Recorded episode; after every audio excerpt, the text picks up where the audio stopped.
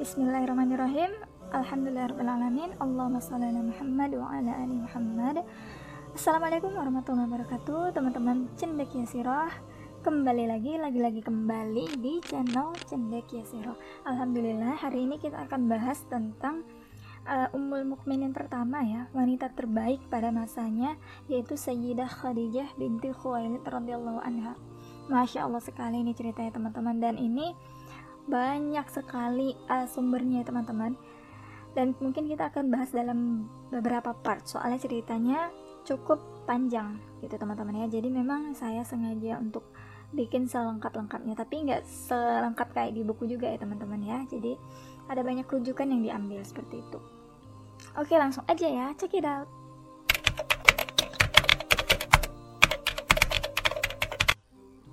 Suatu hari, mata Rasulullah berkaca-kaca seraya bersabda kepada para sahabatnya,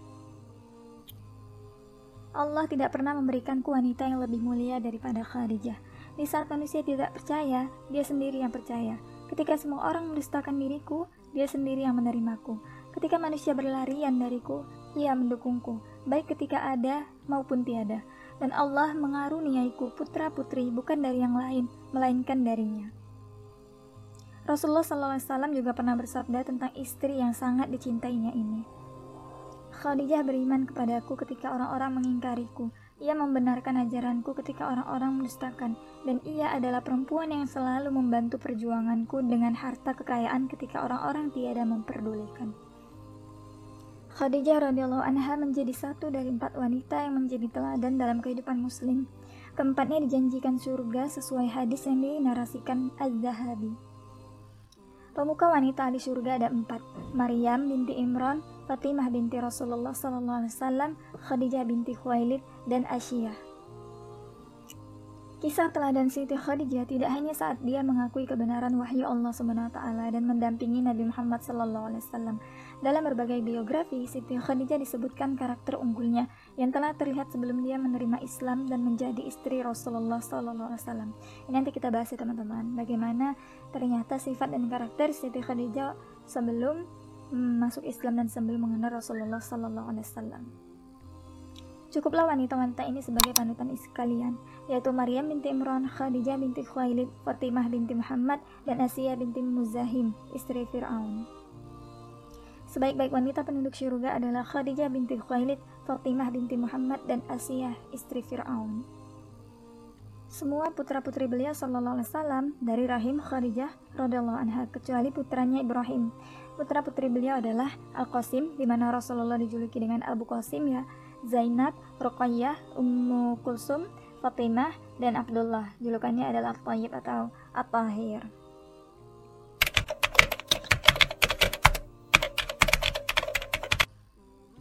Dialah ibunda kaum mukminin Khadijah binti Khuwailid bin Asad al-Qurasiyah al-Asadiyah. Beliau adalah wanita yang paling mulia pada umat ini. Imam Az-Zahabi mengatakan tentang beliau, Seseorang yang berakal lagi terhormat, teguh beragama, terjaga dari sifat keji lagi mulia, yang termasuk penghuni surga, adalah Nabi Muhammad SAW biasa memujinya dan mengutamakan dirinya dari semua istri-istrinya. Sehingga beliau sangat mengaguminya. Sampai kiranya Aisyah radhiallahu anha mengatakan, Aku tidak pernah merasa cemburu terhadap madu yang lainnya melebihi kecemburuanku pada Khadijah, dikarenakan saking seringnya Nabi Muhammad Sallallahu Alaihi Wasallam menyebut-nyebut dirinya. Disebutkan dalam sebuah hadis yang dikeluarkan oleh Imam Bukhari dan Muslim dari Abu Hurairah radhiallahu anhu beliau menceritakan pada suatu ketika Jibril mendatangi Nabi Muhammad sallallahu alaihi wasallam sambil mengatakan pada beliau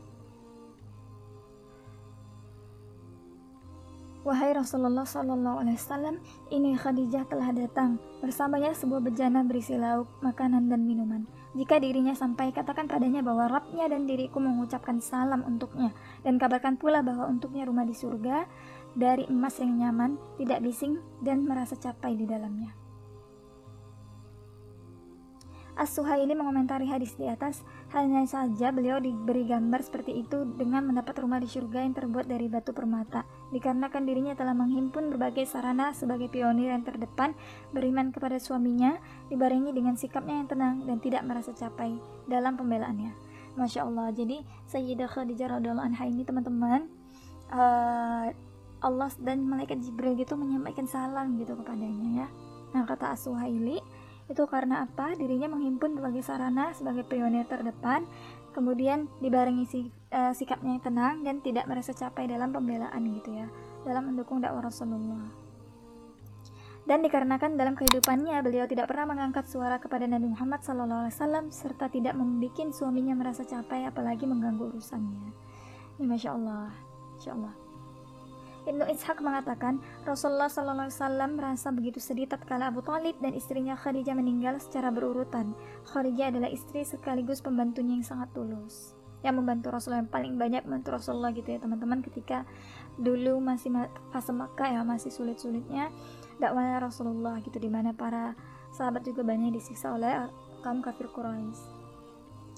Dalam garis silsilah nasab Ayah beliau bertemu dengan Nabi Muhammad SAW pada kakek yang keempat, yaitu Qusay bin Kilab, sedangkan ibunya bertemu dalam silsilah keturunan bersama Nabi pada kakeknya yang kedelapan, yaitu Lu'ay bin bin Ghalib. Jadi masih ada hubungan kekerabatan gitu ya teman-teman, karena dari nasab itu bertemu dengan nasab Rasulullah.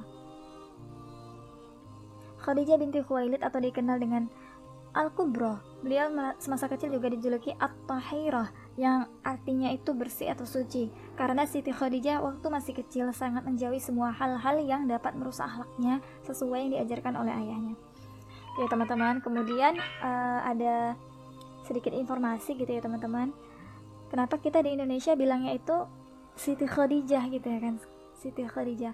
Kata uh, ini saya dengar dari ceramahnya Ustadz Abdul Somad Siti, Siti itu berasal dari Sayyidatina sebenarnya Sayyidatina Khadijah gitu. Karena disingkat-singkat gitu ya kan.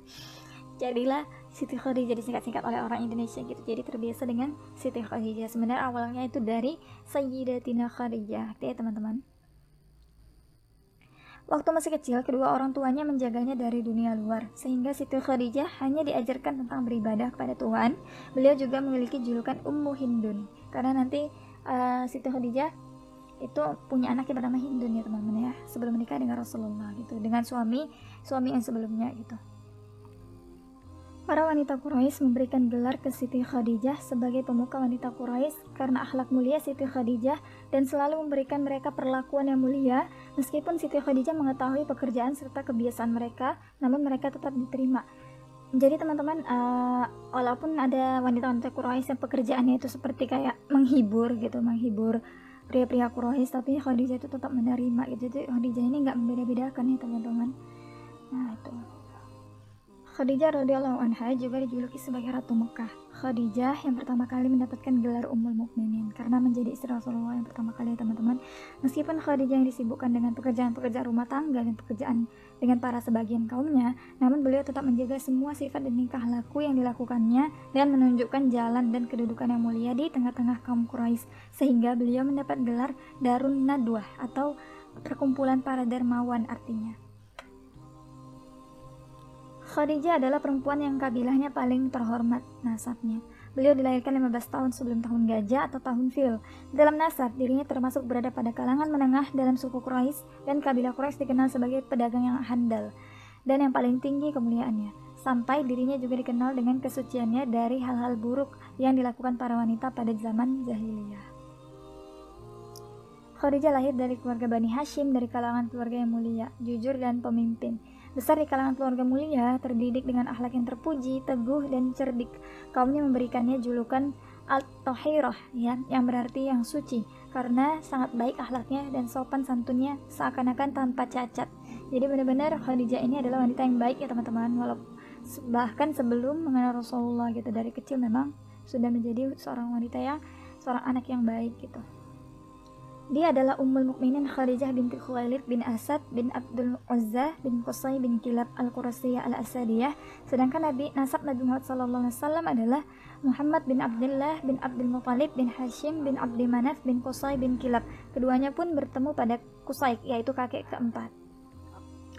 Ibunya bernama Fatimah binti Zaidah bin Al-Asam bin Amin bin Lu'ay Abdi Manaf kakek Nabi Muhammad SAW bersaudara dengan Abdul Uzza dan Abdul Syamsi, sehingga Khadijah sendiri masih tergolong sebagai wanita Quraisy yang juga memiliki nasab yang yang tinggi.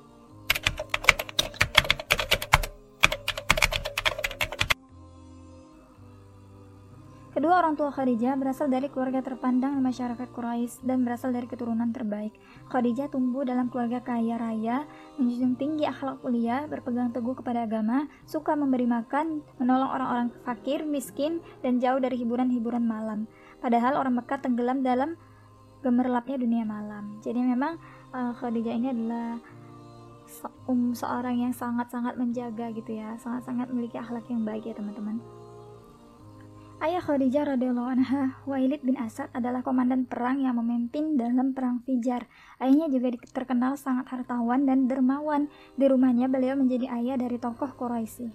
Selanjutnya, ibu dari Khadijah binti Khuwailid bernama Fatimah binti Zaidah bin Al-Asam bin Amin bin Lu'ay, yang di mana ayahnya yaitu kakek Khadijah radhiyallahu anha yang bernama Ibnu Kansar, merupakan pahlawan dari suku Quraisy di masa jahiliyah. Sedangkan nenek Khadijah yaitu Halah binti Abdi Manaf bin Al-Harith yang nasabnya tersambung dengan Lu'ay bin Ghalib, ibu Siti Khadijah juga merupakan orang yang yang terpandang dan mulia di kalangan orang Quraisy dan sangat dihormati.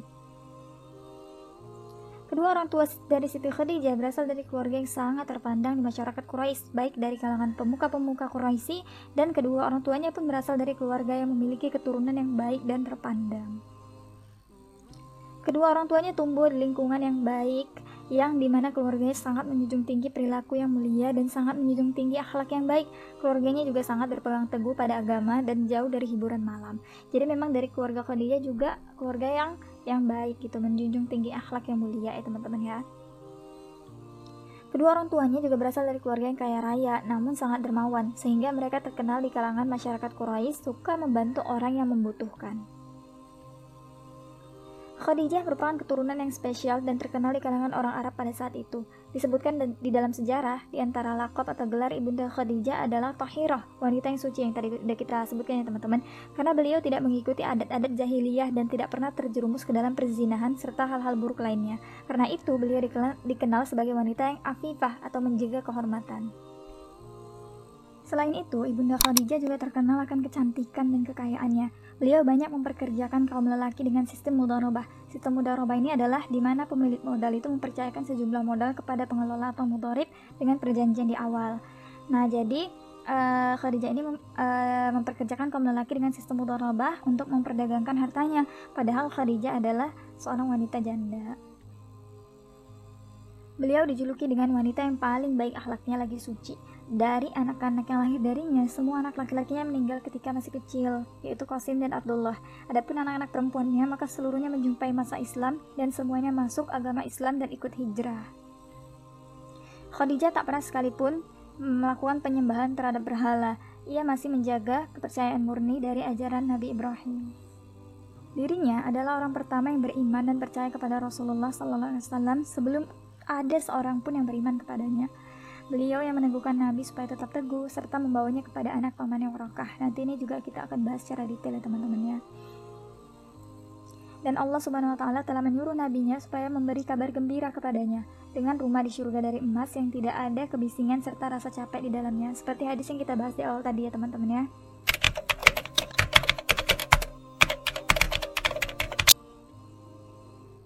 Khadijah benar-benar seorang wanita bijaksana dan terhormat.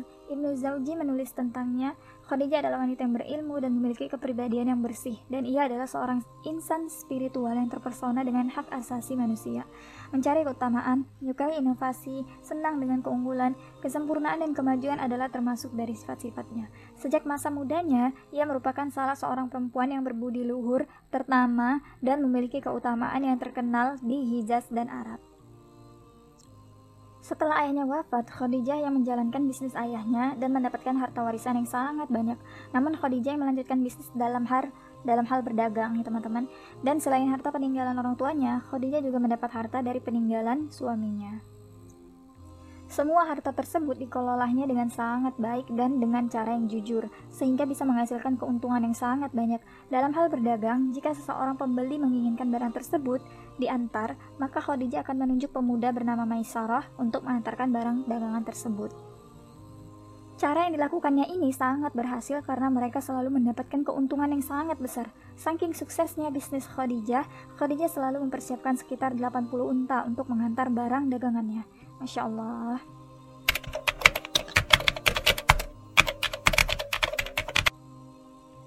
Seperti yang kita bahas tadi dakwah teman-teman, Ummul Mukminin Khadijah berasal dari keluarga terpandang Bani Hashim. Khalid dan Fatimah adalah orang tuanya. Ia tumbuh menjadi gadis yang pandai dan bijaksana. Khadijah dikenal sebagai seorang wanita yang kaya dan seorang pedagang yang besar. Ia bekerja sama dengan laki-laki untuk bagi hasil barang dagangannya. Sistem udah robah tadi yang udah kita uh, bahas ya teman-teman ya. Karena laki-laki lah yang terbiasa bersafar ke Syam untuk berdagang, sedangkan wanita-wanita di masa itu tidak terbiasa keluar-keluar menuju tempat yang jauh. Inilah tradisi Arab kala itu. Hal ini juga sesuai dengan sifat menjaga kesucian diri yang beliau miliki. Khadijah juga tipe wanita yang mampu menjaga harga diri. Sebagaimana diketahui, kehidupan malam di Mekah waktu zaman jahiliyah teman-teman dipenuhi foya-foya, pesta dan nyanyian diadakan oleh kerabat di Mekah. Abu Lahab yang terkenal dengan hobi berpesta yang diadakan hampir setiap malam. Hiburan malam yang diadakan kerap meramaikan suasana untuk menghibur raga yang telah ber lelah beraktivitas, di mana para penghiburnya adalah wanita-wanita yang tinggal di sekitar rumah Abu Lahab. Memang rumahnya tidak jauh dari rumah Khadijah, bahkan sering kali Khadijah melewati depan rumahnya. Namun, Khadijah sama sekali tidak terpikat dengan hal tersebut. Hatinya tidak terbesit untuk bersenda gurau bersama wanita-wanita sebayanya. Seluruh wanita Mekah tahu tentang kepribadian Khadijah. Mereka bisa biasa berdatangan ke rumahnya karena kedudukan mulianya di tengah-tengah mereka. Namun, Khadijah sangat berbudi mulia sehingga meskipun wanita yang sering berpesta datang ke rumahnya, beliau tetap menerima. Beliau tetap menerima dengan senang hati, sehingga semua wanita Mekah sangat menghormati Khadijah dan mereka memberikan kedudukan yang mulia kepada Khadijah karena kepribadian dan karakternya. Jadi masya Allah ya teman-teman ya sangat sangat sangat luar biasa baik lah ya umul mukminin kita ini ya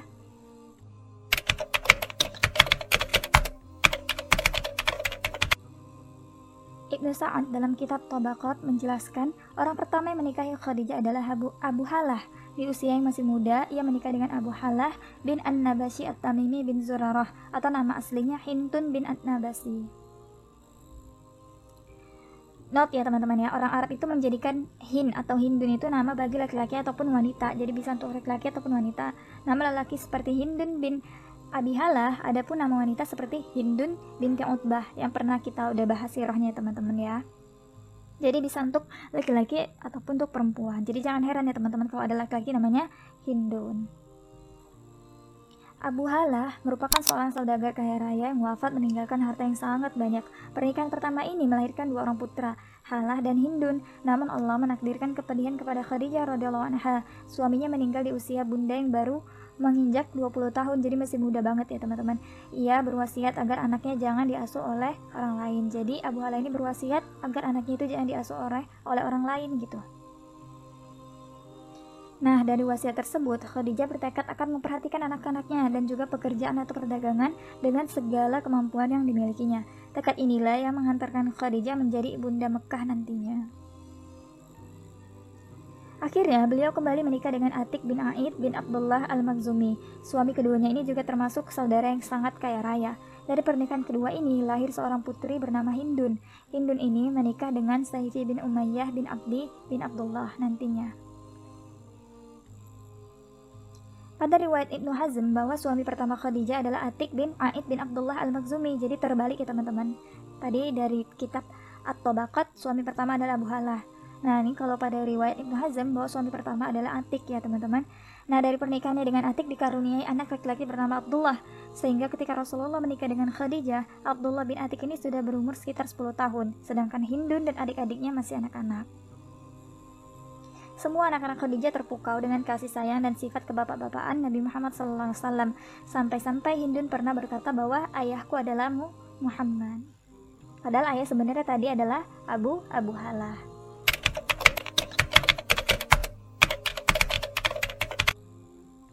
Khadijah memiliki kerabat yaitu Hakim bin Hizam dan Warakah bin Naufal, yang di mana mereka adalah seorang konglomerat Quraisy dan Warakah termasuk kalangan anak pamannya. Warakah bin Naufal adalah anak paman Khadijah. Dia merupakan orang tua yang sangat memiliki pengaruh besar dalam memberikan pelajaran spiritual kepada Khadijah ketika jahiliyah. Ingat ya teman-teman ada Hakim bin Hizam dan Warakah bin Naufal. Nanti ini juga ada, akan kita bahas. Waroka hidup sangat zuhud, menganggap kecil dunia dan mengutamakan akhirat ya maksudnya teman-teman. Tidak terpengaruh oleh gemerlap dunia dan kenikmatannya. Kehidupannya digunakan beribadah kepada Allah dan mengasingkan diri untuk menelaah kitab Taurat dan Injil, lalu menggunakan pengetahuannya untuk mengetahui sifat-sifat Nabi yang disebutkan dalam kitab masa lalu dan mendengar bahwa ada kedatangan Nabi yang merupakan Nabi akhir zaman. Waroka bin Nawfal sangat rindu dan ingin bertemu dengan Nabi sebelum ia wafat. Sayyidah Khadijah sangat terpengaruh oleh kedua orang tersebut. Hakim adalah pedomannya dalam berdagang, Hakim adalah orang yang tangkas, selalu berseri-seri wajahnya, dan selalu menyertai bibinya Khadijah. Hakim inilah yang menghadiahkan Khadijah orang bernama Zaid bin Haritsah. Ada juga riwayat yang mengatakan bahwa Khadijah itu membeli ya teman-teman, membeli dari Hakim. Dan kemudian Khadijah menghadiahkan Zaid tadi kepada Rasulullah sebagai bentuk baktinya kepada suaminya. Ini nanti insya Allah kan kita bahas juga teman-teman.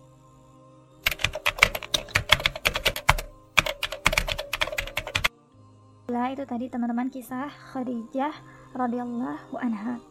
Ini adalah beberapa sumber artikel ya teman-teman yang saya saya kutip gitu ya atau saya ambil tulisannya juga teman-teman yaitu dari Salam UI ACID newsdetik.com kisahmuslim.com muslimanews.com brilio.net manyokya1.sch.id darunnaja.com muslim okezon.com dakwatuna.com blog mza blog.blogspot.com rumaisya.com almanhaj.or.id muslima.or.id Tiranda.com, republika.co.id, kalamsod.sindonews.com, kumparan.com, suara.com, dan vimela.com.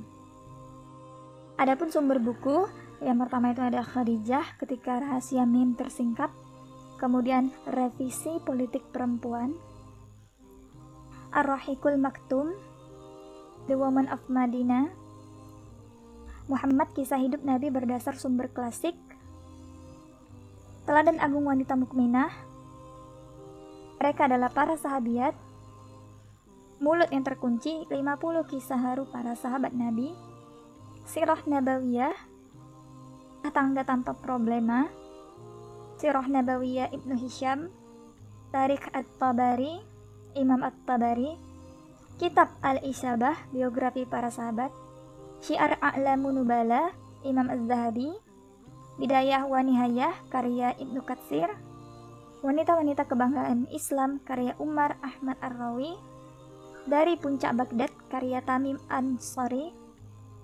Al-Minhaj Syar Syahih Sahih Muslim karya Imam An-Nawawi Fathul Bari Ibnu Hajar Al-Asqalani Tiro As-Sahihah karya Dr. Akram Dia Al-Umari Tarikh Muhammad Sallallahu Alaihi Wasallam Teladan Perilaku Umat karya Tahiyya Al-Ismail lebih sukses berdagang ala Khadijah dan Abdurrahman bin Auf, karya Ahmad Asraf Fitri.